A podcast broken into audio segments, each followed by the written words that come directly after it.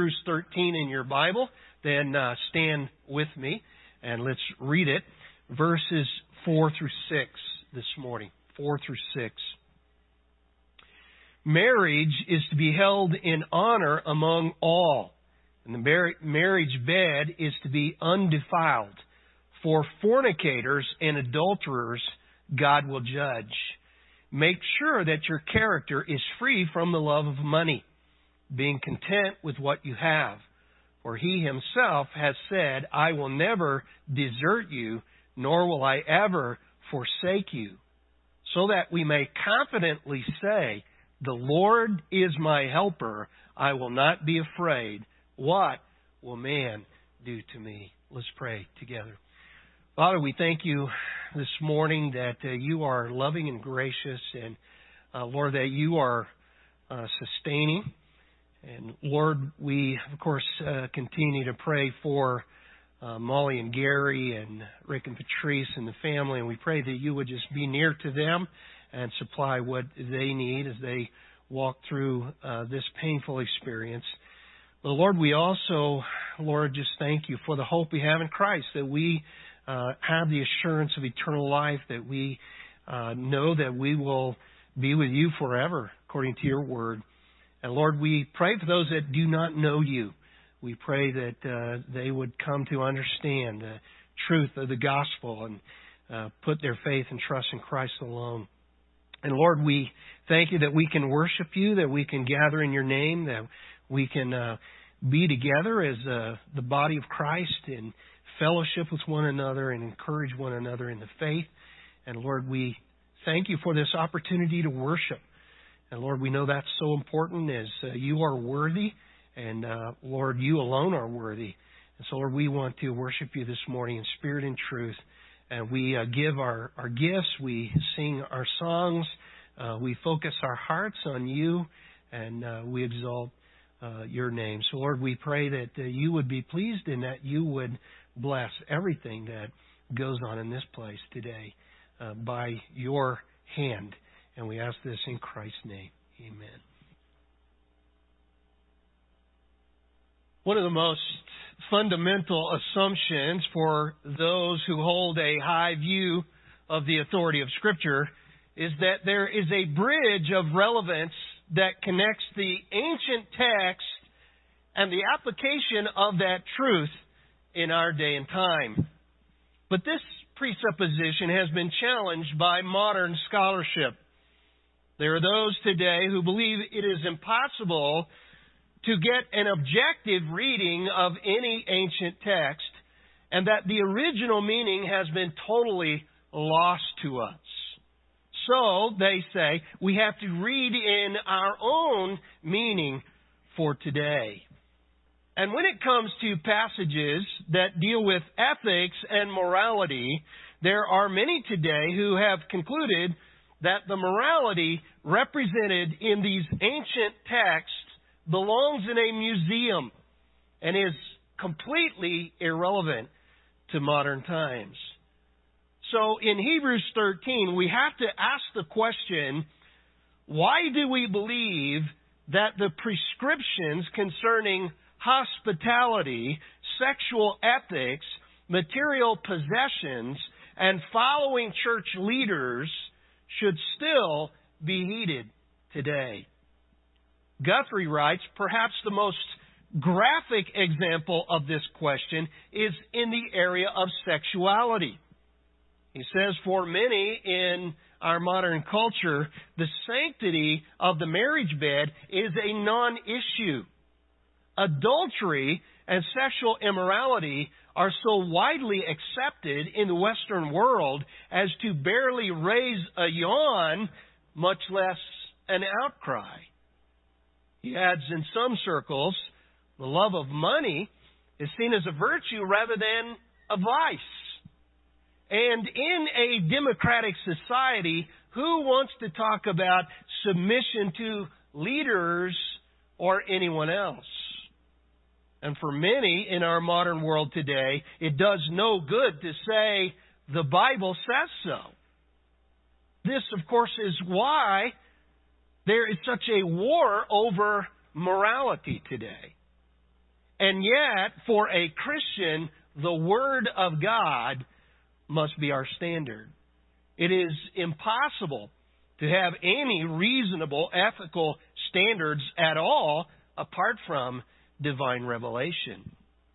And as Guthrie puts it, the moral guidelines found in Hebrews 13 are grounded not in a person's existential sense of morality, but in a covenant relationship with Jesus Christ, who is the same yesterday and today and forever. Changes in the winds of cultural, social thought do not change God's moral standards. So these commands are just as relevant to us today as they were when they were first written. Hebrews 13 deals with the subject of Christian ethics. And in particular, verses 4 through 6 tackle the issue of Christian ethics as it relates to individual believers. You know, when it comes to ethics, if you can deal with the issues of sex and money, you have taken care of a large part of Christian morality. That's essentially what the author of Hebrews does here. Beds and bankrolls can never be separated from Christian theology.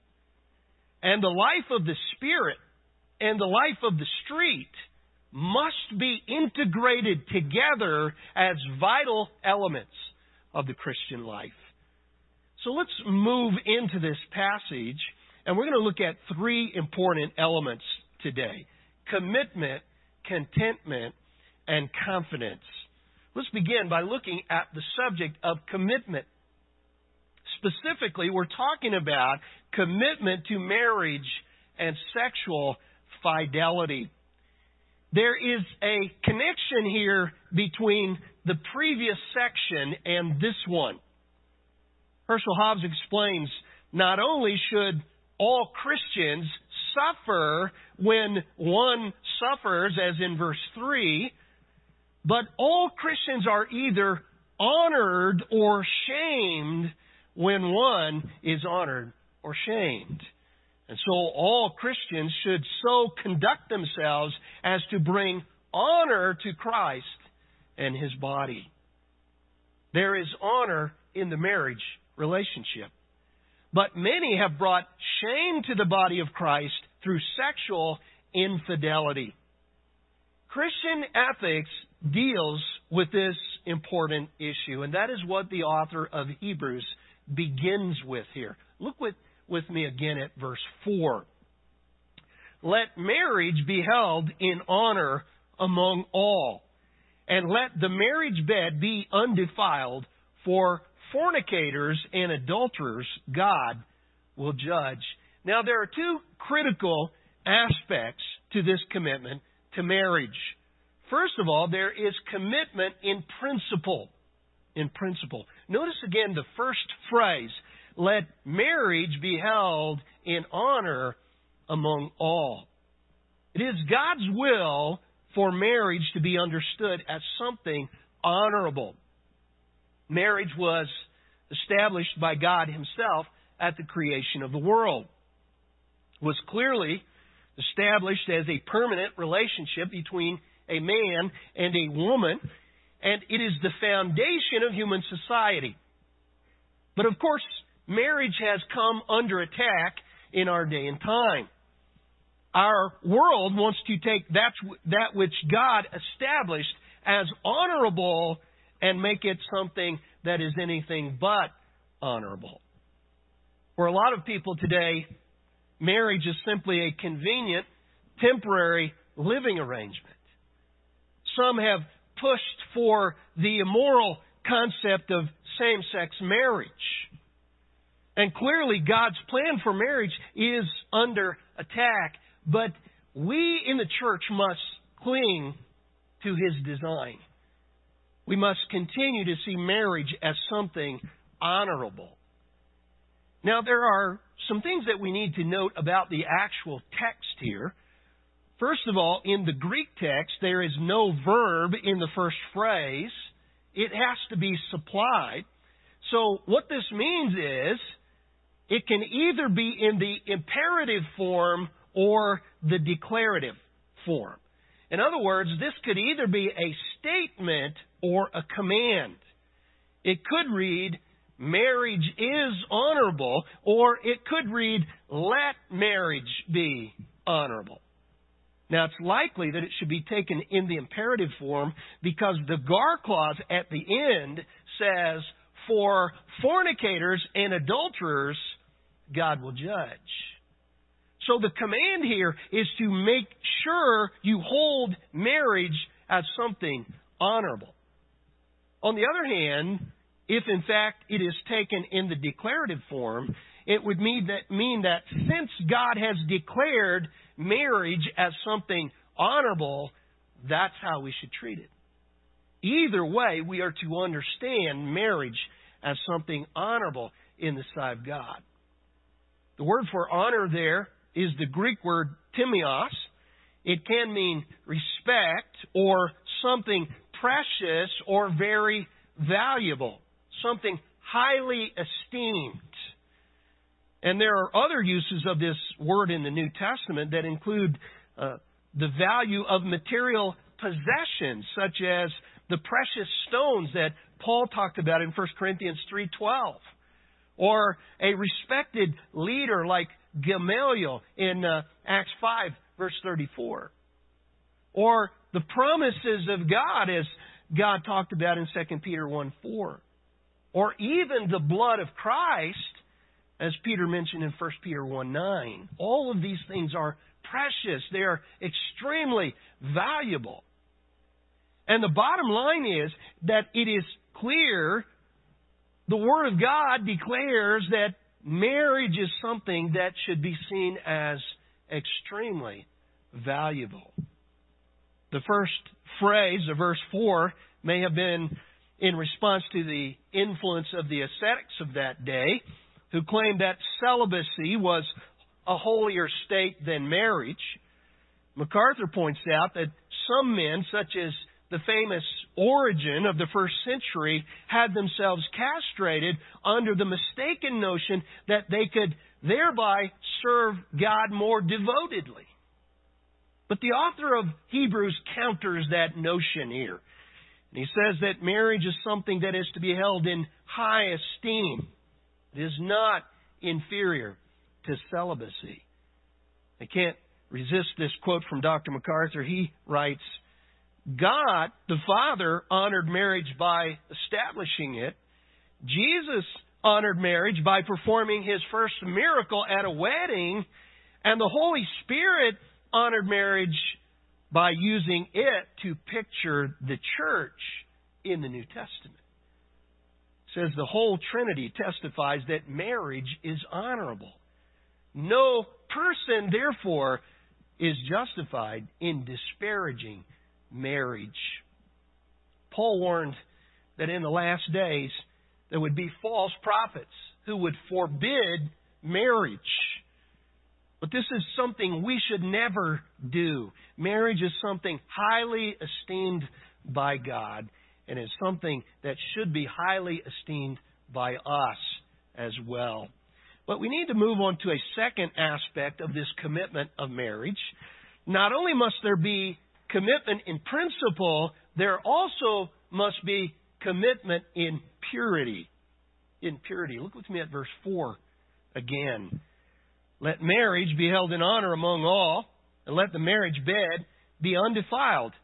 For fornicators and adulterers, God will judge. Listen, God is serious about sexual purity. And we must be as well. Our world has gotten to the place where sexual infidelity is no big deal. But I promise you, it is a very big deal to God. There is a promise here that God will, in fact, judge sexual sin. Paul teaches the same thing. In Ephesians 5 6, he says, Let no one deceive you with empty words, for because of these things, the wrath of God comes upon the sons of disobedience. What things, Paul? Well, in verse 5 he says, For this you know with certainty that no immoral person or impure person or covetous man who is an idolater has an inheritance in the kingdom of Christ and God. The word for immoral person there is the word pornos. It means a fornicator. In 1 Corinthians 6.18 he wrote, Flee immorality, porneia, fornication. He says, every other sin that a man commits is outside the body, but the immoral man sins against his own body. Interestingly, sexual sin is not only against God and against another person, but it is also a sin against yourself. It can bring serious consequences against your own body. There are horrible physical consequences that can come from illicit sexual sin. But beyond that, this particular sin brings an enormous amount of guilt which can produce other adverse effects. And some have pointed out that sexual sin can be the most destructive type of sin because it goes to the very core of your being. But the warning of Scripture is that this is nothing we should take lightly at all. And it's interesting when you compare the biblical terms with the way the world refers to this.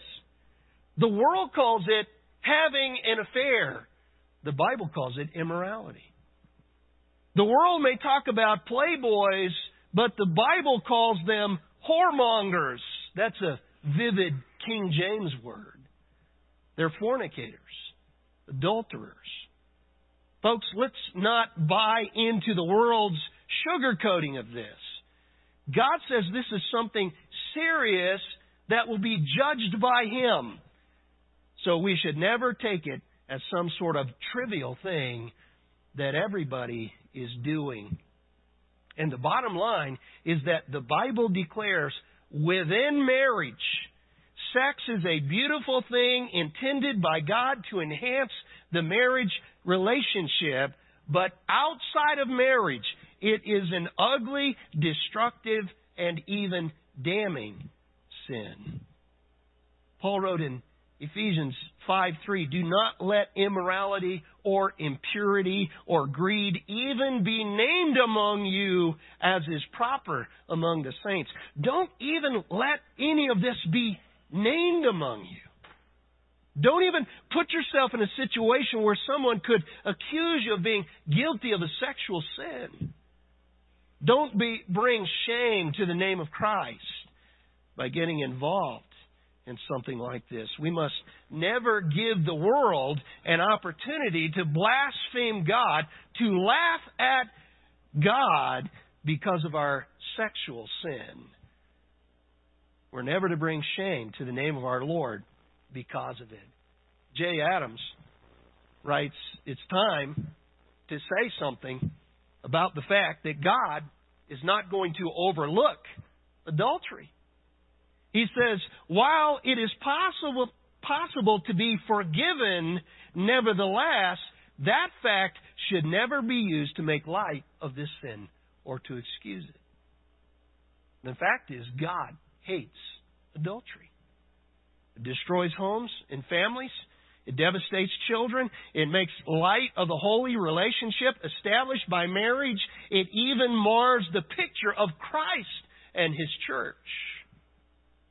Illicit sexual intercourse defiles the marriage bed and profanes what God has made holy.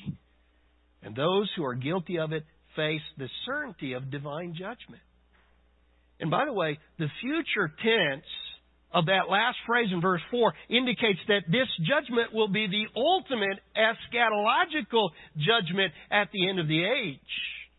You know, people today think they're getting by with sexual sin. But listen, the judgment hasn't come yet. It is still future.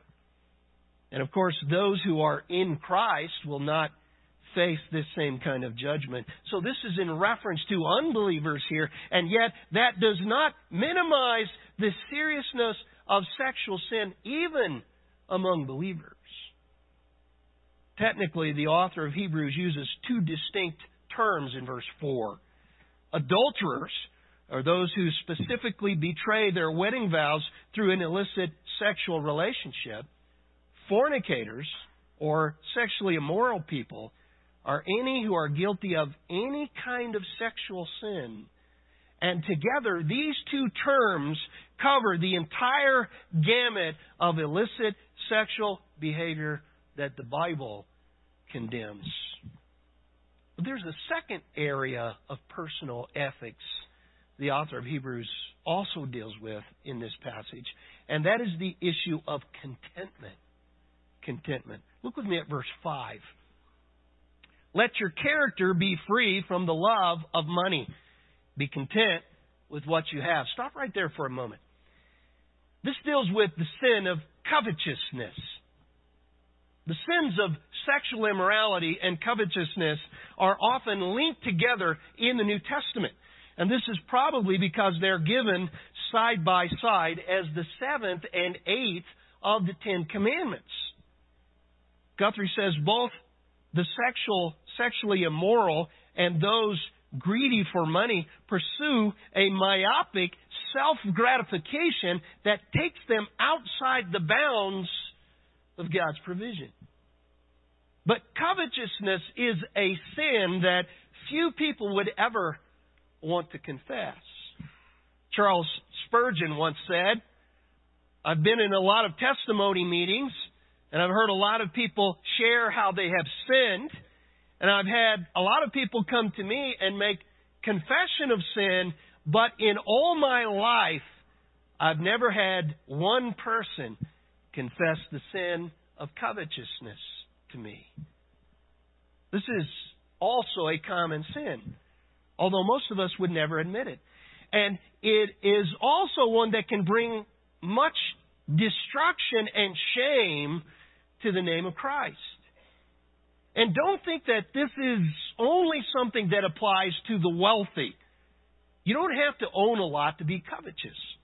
In fact, you don't have to own anything at all. This is an attitude of the heart. It is a lust for things. It is the sin of setting our affections on material things, whether we ever own any of them or not. Covetousness is a form of greed that is never satisfied. It is not quenched by becoming wealthy. Those who become wealthy by pursuing the love of money are never satisfied. They always want more. In fact, the wisdom of God recorded in the book of Ecclesiastes declares, He who loves money will not be satisfied with money, nor he who loves abundance with its income. In other words, the more you get, the more you want. Covetousness is a never ending cycle of greed, and it is one of God's unbreakable laws. And notice the problem is not money, it is the love of money. And contentment is the antidote.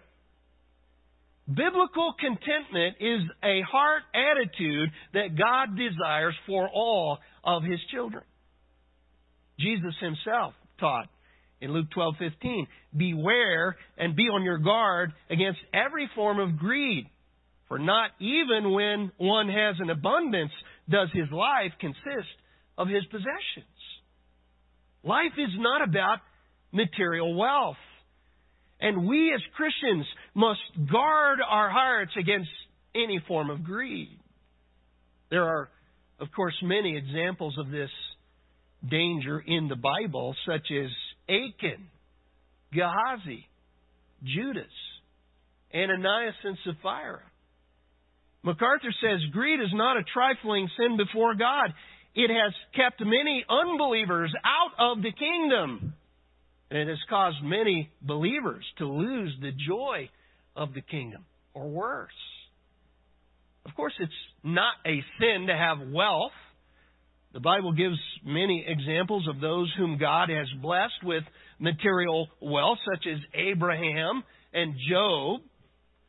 In 1 Timothy 6:17 we read, "Instruct those who are rich in this present world not to be conceited or to fix their hope on the uncertainty of riches, but on God who richly supplies us with all things to enjoy."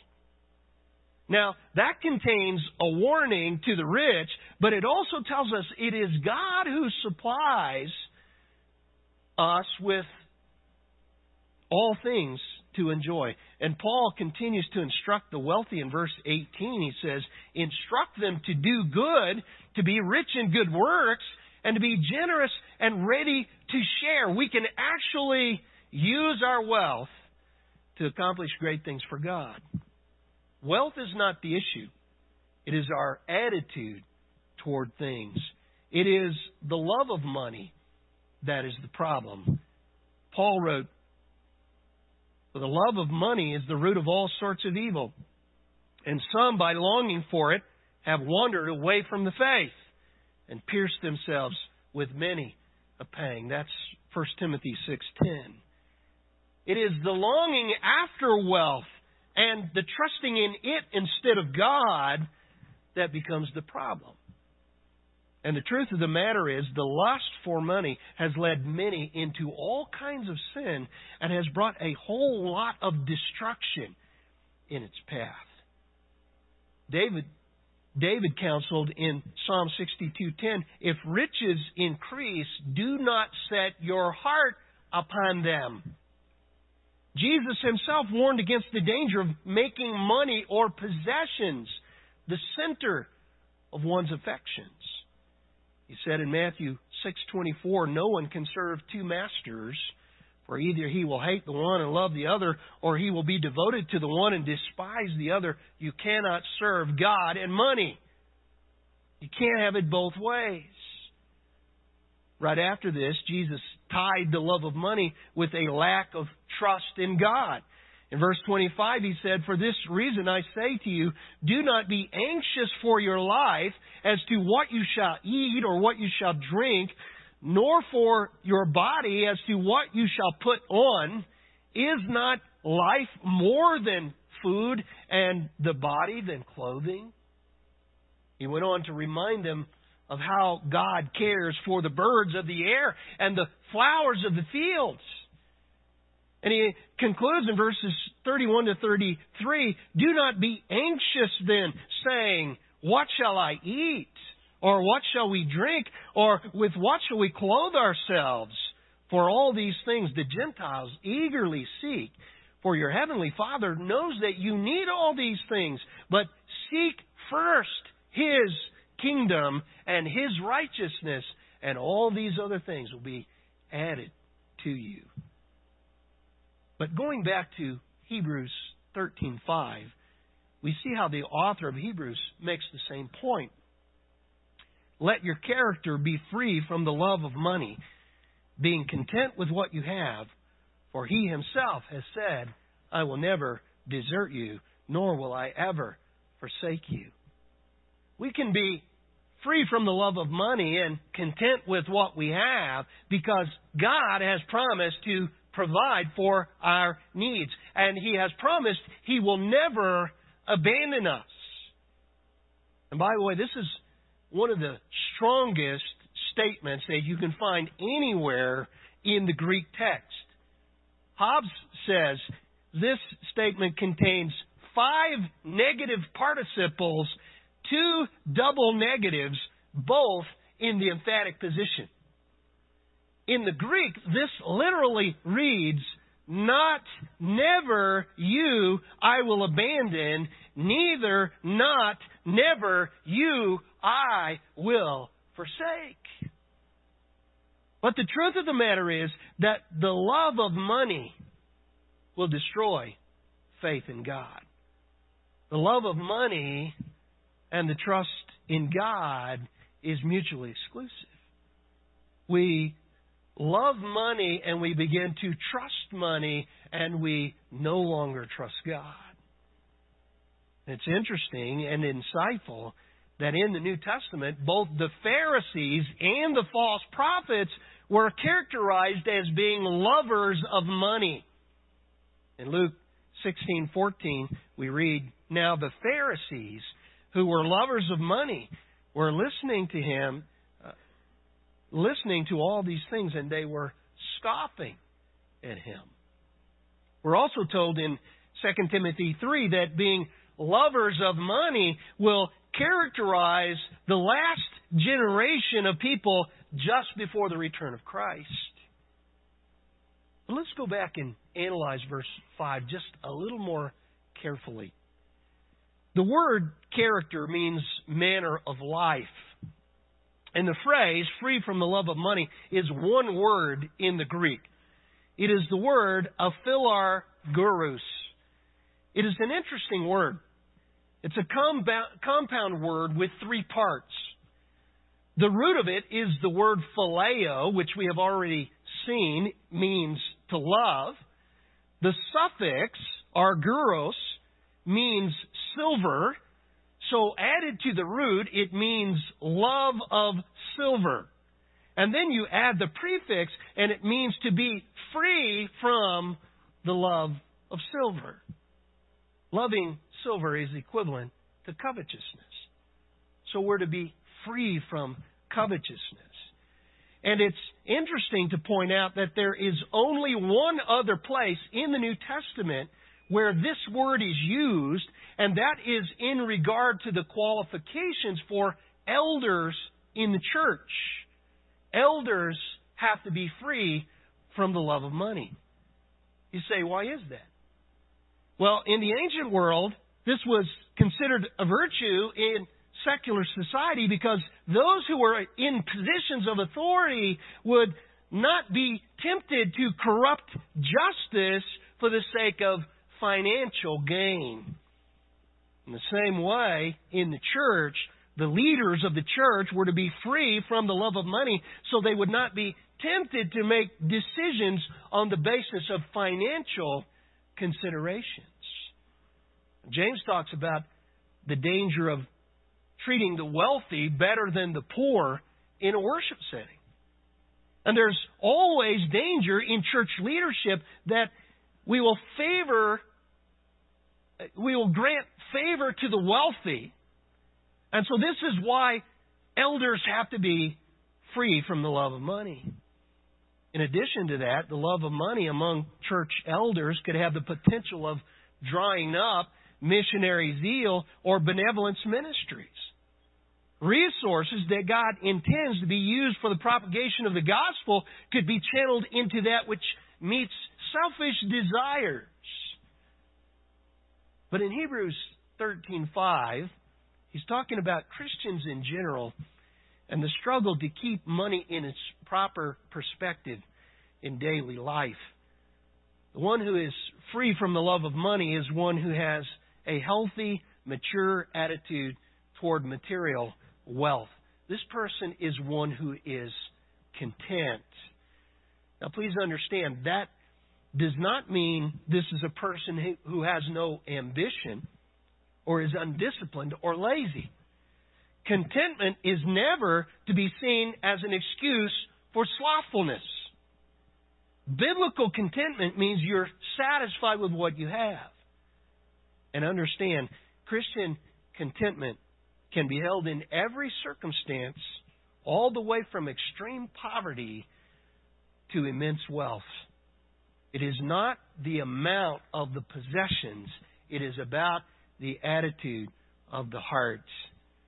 Well, Paul expressed the principle of contentment in Philippians chapter 4, verses 11 and 12. He said, Not that I speak from want, for I have learned to be content in whatever circumstances I am. I know how to get along with humble means, and I also know how to live in prosperity. In any and every circumstance, I have learned the secret of being filled and going hungry, both of having abundance and suffering need. I can't resist this long paragraph from John MacArthur because it says it so well. He says, some persons love money but never acquire it. Other persons' love of money is in the in the acquiring of it. They live for the thrill of adding to their bank accounts stock holdings or conglomerates. For others, loving money is hoarding it. Misers are not so much interested in increasing their possessions as in simply holding on to them. They love money for its own sake. Still, others are more interested in the things they can buy to display their wealth. The conspicuous consumer is the big spender who flaunts his wealth. And then he concludes whatever form of love of money may take, the spiritual result is the same. It displeases God and separates us from Him. Nicer clothes, a bigger house, another car, a better vacation tempt all of us, but God tells us to be satisfied, to be content with what we have.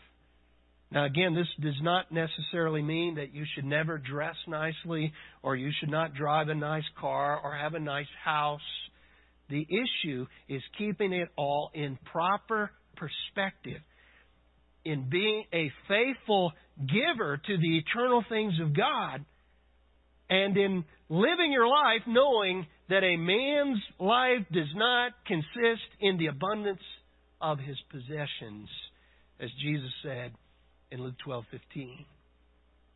Now, I obviously, could say a whole lot more about this, but we're running out of time.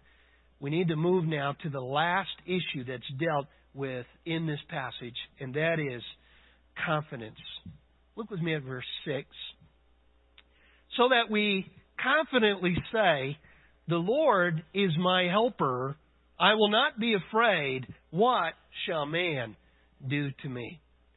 Now, this is a quote from Psalm 118.6, and it affirms that the plans of the wicked will be thwarted by God on behalf of those who trust in Him.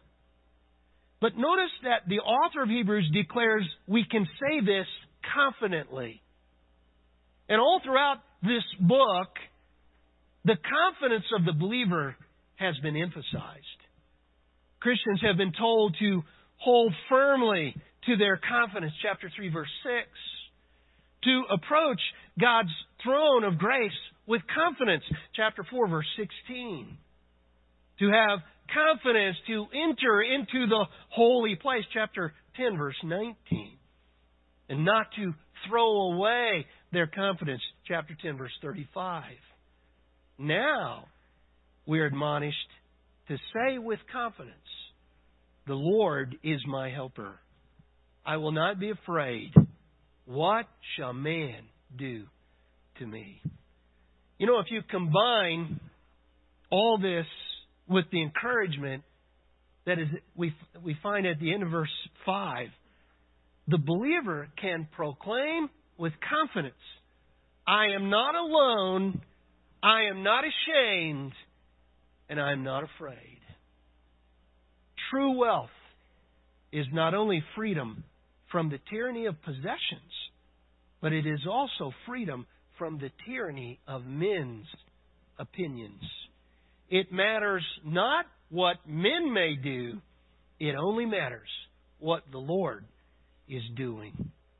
And if God is with us, we never have a reason to fear what man may think or say. Let's pray together. Father, we thank you this morning for this rich text.